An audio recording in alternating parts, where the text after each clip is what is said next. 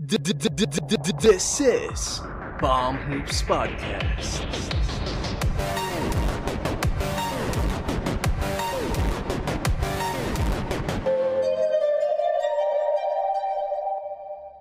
Mm. So, ayan, move on naman tayo sa tingin natin na sneaky trade na nangyari na under medyo underrated, hindi masyado napapansin pero we think na sobrang makakapag-impact sila sa bago nilang team. So, ako mauna na ako which is uh, si Montrez Harrell will be headed to the New Orleans ay the Charlotte Charlotte Hornets pala. Charlotte. Sila Chris Paul pala yung New Orleans Ah. Hornets. Ayan, si si Trez will be going to the Hornets in exchange of Ish Smith and Vernon Carey sa Wizards. So, for me, okay si Trez kasi walang-wala sila sa scoring sa front court. Mm. So, perhaps you can consider Miles ano, Miles Bridges as A front big- court scorer. a Pero, front court. Pero ang liit niya eh. oh, tsaka ano eh, yung game niya nag-evolve na to being a shooter. Na Oh, mid-range uh, off the ball scorer. Not So- necessarily a paint scorer. Ah.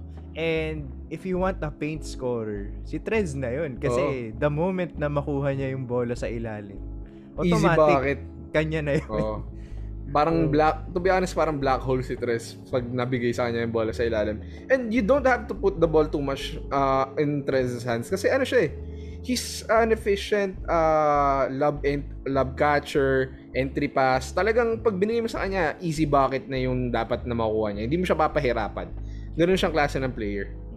And I think um getting Montrez Harrell, makakatulong yun sa ano, sa grind and hustle na Hmm. kailangan ng Hornets kasi normally pag puro bata yung isang team, hindi sila masyadong ma-hustle, hindi sila masyado parang wala masya konti pa yung puso in play. Oh. And si Trez, intangibles, yung hustle, yung drive niya, emotion. That is something na can Beneficial.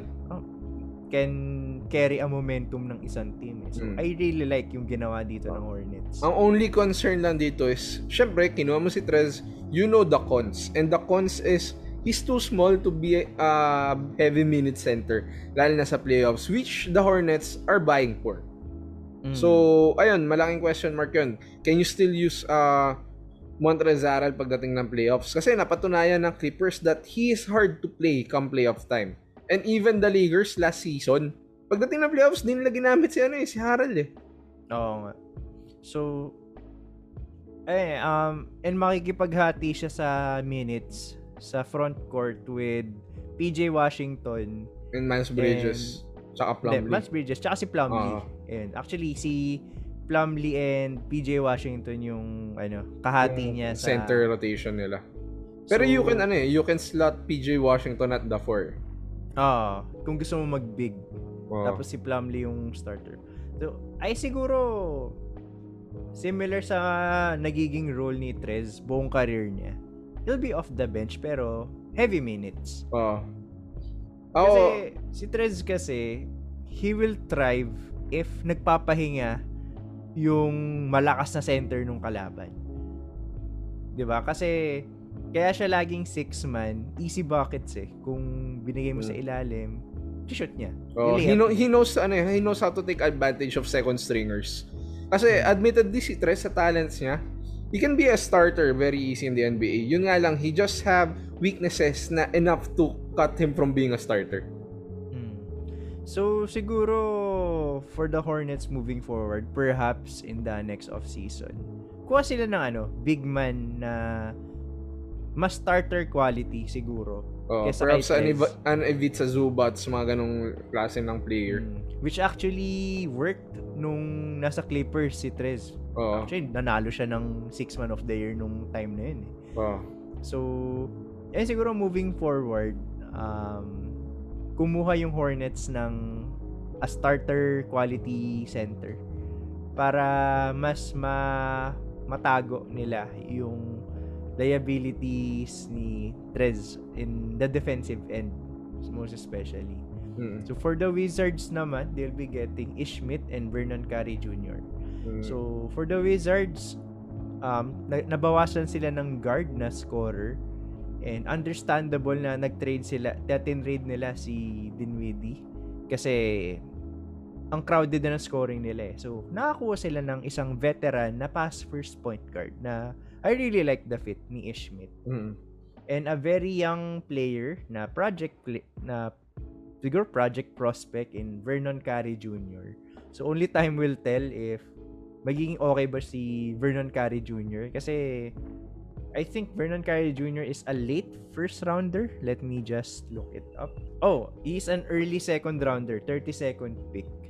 So since bata pa to, he might be playing a few games sa G League and sporadic minutes siya ano in the rotation. Pero mabibigyan din ng pagkakataon to.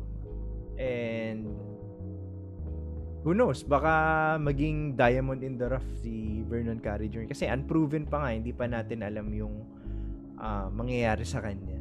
Mm. Ayun, Okay. so ako naman siguro yung sneaky trade ko para sa akin. Uh, personally, ito yung ano eh, yung plethora of trades na ginawa ng Clippers. They acquired ano eh, players that really improved the team at least uh, preparing for the return of their stars. Kasi they got Norman Powell and Robert Covington tapos they shipped out Ibaka. Pero yun, ayun nga, nakuha ng Clippers yung mga players na yun. They got serviceable wings dun sa team nila. Tapos nakapag-offload sila ng player na might not be a part of their future anymore. Pero still returning assets. So, for the Clippers, sobrang okay ng ginawa nila. And I have no idea paano nila nagawa yung... Paano nila na-trade si Eric Bledsoe for those kinds of Oo. players. Kasi, Parang ay, nakakaw talaga eh. Nakakaw talaga. ayan. And for the Bucks naman, nakuha nila si Serge Ibaka. And knowing the Bucks, injured si Brook Lopez. So, ang starting center nila, which is... de- deserve naman niya maging starter this season kasi napakalakas niya. Si Bobby Portis. So, you need someone in the playoffs who can also play defense. Kasi yan ang bread and butter ng Bucks eh. Kaya nga sila nag-champion. Kasi yung rim defending nila, sobrang lakas. Yung front court nila of Brook Lopez and Yanis. Ang hirap dumrive eh. Parang you really have Mm. to settle for jump shots. Na yun nga yung ginagawa ng mga team sa kalaban sila. Mm. And ayun, if ever mag-pay off to, sobrang laking tulong sa Bucks nito for strengthening their front court na meron kayong uh, although si Brook naman napatunayan niya he can play in the playoffs. Pero pag nakatapat mo yung the likes of the Brooklyn Nets, I think you'd prefer someone like Ibaka to be playing at the center position. Mm. Kasi iba ka mas switchable siya compared to Brook Lopez. So when you're playing against small ball, doon nawawala yung value ni ano eh ni Brook Lopez kasi pag small ball ka, mado-draw out palabas yung center ng kalaban. So, nagiging perimeter defender si Brook Lopez and though as much as he's a very good player and a very good shot blocker, iba ba, ano eh, parang yun yung weakness ng isang shot blocker eh, if ever na-drive out mo siya sa paint.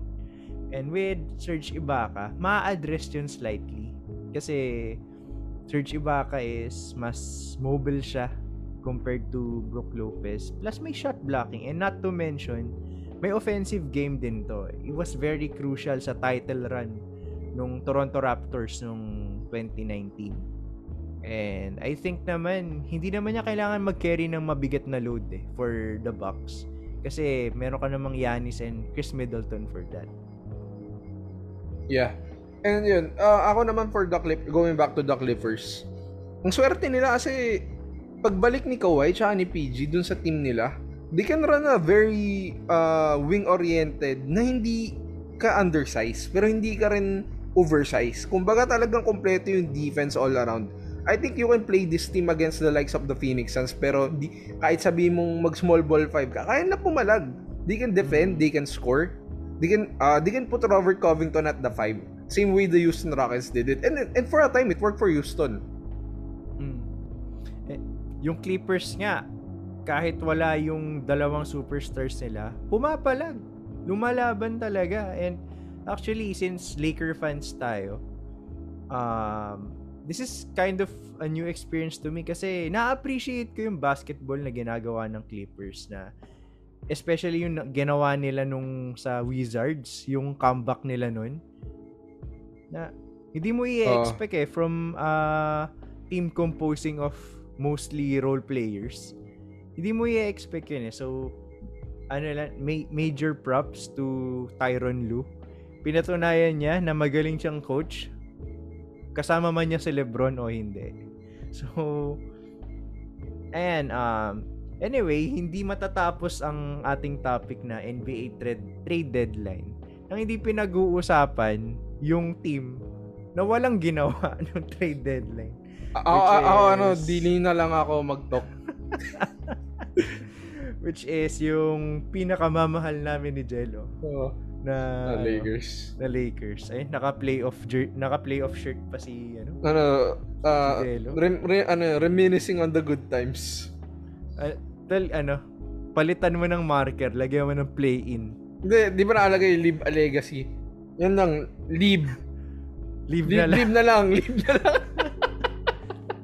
Ayan, so brief lang. Um, what do you think happened? Kasi every single Laker fan, casual man o hindi, expected a move. Kasi something has to change. Mm. Hindi natin in-expect na ganito yung magiging season. Magsa-struggle sila ng ganito. And that means kailangan ng trades to shake things up and perhaps move towards uh, ano uh, another direction. I so think ano ano yung nangyari? I think, aside dun sa depletion of assets, ah, kasi wala talagang trade kundi si THT or si Westbrook na hindi naman talaga asset. And si THT, ang pangit ng laro niya ngayon to be even considered a well enough asset.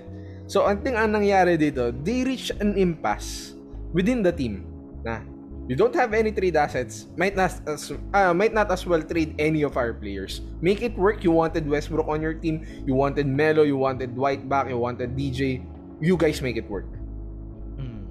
So, a sense of accountability na lang kay LeBron James. Pero, to be honest ah, hindi ko i-blame si LeBron dito. Kasi, among all the players na Lakers, siya lang Si LeBron yung eh. may pinakamagandang ginagawa. I mean, yung scoring niya out of this world eh. Pero feel ko naghahabol kasi kay, kay Karim. Pero, nonetheless, siya lang talaga eh, magandang pinapakita. AD, sobrang pangit ang laro niya. Um, si Anthony Davis parang akala mo okay na. Tapos biglang off night na naman. Mm. And ayun, um, it's very frustrating to see kung ano yung nangyayari sa sa Lakers. And to be honest, ano eh, though fan ako ng Lakers, parang labag sa loob ko manood ng games nila. Nasasayang yung league pass namin. Kasi di kami nanonood. So, ayun parang f- similar to how we feel sa UP Fighting Maroons nung naglalaro sila na, Ah. uy, malakas sila, ganun.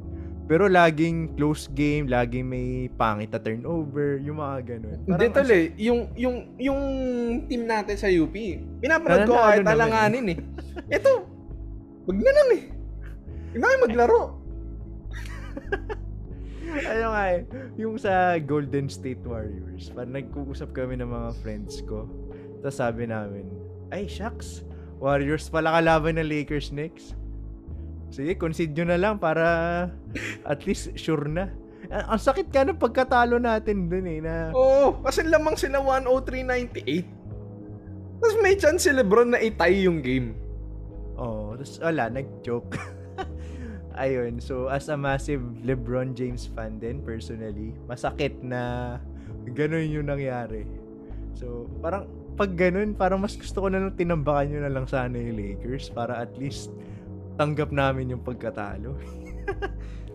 Pero, ayun, going back to the, ano, the topic, um, depletion of assets talaga eh. Um, yung AD trade, parang pigang-piga siya nung 2020. Kumbaga yung rewards nun, nung 2020 na napunta. Oo. Kasi, yung champion ka. buong- halos buong core ng team, pinamigay mo. Hmm. Yung picks mo, pinamigay mo. So, Wala ka talaga ano eh. Wala ka talagang aasahang future assets for at Mm. least the next 3-4 years. Kaya nga yung, at least your assets na meron ka was Kuzma and KCP. mm, eh, which is na trade na nga nila for Oo. Russell Westbrook. So, and um, ah, moving forward, medyo alanganin ako sa Lakers. Perhaps, though may silver lining naman kasi, syempre, big market team and former agent yung GM nila. So, malakasan sa recruitment yan. Though, for Rob Pelinka, um, I see him as an off-season GM rather than a regular season GM. Kasi, for me ah, more on sa player recruitment talaga siya magaling. Kasi, nakukuha niya yung mga stars na gusto ni LeBron, na which is, right, si Russell Westbrook. Coming out of, coming from a triple-double season, I'm pretty sure hindi lang Lakers yung nagpurpursue dyan. Pero nagawa niya ng paraan. Eh si Anthony Davis nga, na-persuade niya na, hindi, sige, punta ka dito kasama ni LeBron. Oo. And even yung mga hindi na-sign ng Lakers, si DeMar DeRozan for example, he was already willing to take a pay cut. So, pero sadyang hindi lang siya pinursu ng Lakers. So, in the off-season, kahit siguro walang assets yung Lakers, they can still make a big splash kasi they're a big market team. And as long as you have, you have superstars wanting to play in LA, may palagang Lakers. Pero when it comes to roster composition, um, mga adjustments, mga trades, etc. Um, hindi ganun ka, hindi ako masyado nai-impress kay Rob Pelinka. This is the second consecutive year na walang ginawa yung Lakers nung trade deadline. If you remember right, nung last year, okay na si Kyle Lowry to the Lakers. Mm-mm. Ibibigay na lang si THT. Pero wala, hindi kumagat yung Lakers and I think in hindsight, yun yung pinakamasakit na nangyari kasi if ever you got Kyle Lowry, parang sure thing sa off-season, Magsasign siya sa'yo eh. hindi, sure, sure thing sa off-season, si DeMar DeRozan. if Ah, ever. yeah. Oh, another another star player And- na willing actually mag-take ng pay cut to join the Oo. Lakers. Ay, like what I mentioned earlier. And Mm. yung and there are rumors na if ever ganun nga yung nangyari, ready na yung Kuzma Kuzma for Buddy Hield na trade. So, you could have had um a Lowry, Buddy Hield, uh, DeRozan, LeBron, AD na lineup. And pero ngayon we are stuck with ano, with Russell Westbrook, LeBron, AD and a bunch of old dudes. Siguro si Malik Monk, siguro siya na lang talaga yung masaya panoorin sa Lakers. Oh, yung athletic dunks, yung mga three-point shots niya na out of nowhere. Tsaka yung mga crossover niya. Magaling si Monk. I think nawalan lang talaga siya ng opportunity sa Hornets kasi binabatukan siya ni De- ni Michael ni Jordan. Michael Jordan. Hindi ko nakatulong yun eh. Alam mo sa like Mike, yung sapatos. Oo. Ay, batok yung kailangan mo para gumaling eh. Pag nakita ko si Jordan, papabatok ako. Tsaka tol, Michael Jordan yun eh. Kahit bugbugin ako nun, papayag ako. Sipain mo ako, Michael. Tadyakan mo ako. Masasabi ko sa friends ko, pare sinuntok ako ni Michael Jordan. Diba? Ay, ito. Hihiga ka doon. Michael, tadyakan mo ko, Michael. Ayun, so moving forward for the Lakers, um syempre as a fan, I'm still being optimistic na may himalang mangyari kasi yung si LeBron naman nandyan. So ano, Ako- ah, ako, may as- ano, may 2% chance of miracle na mangyari diyan. Ako, as a realist, ito na lang talaga yan. Leave.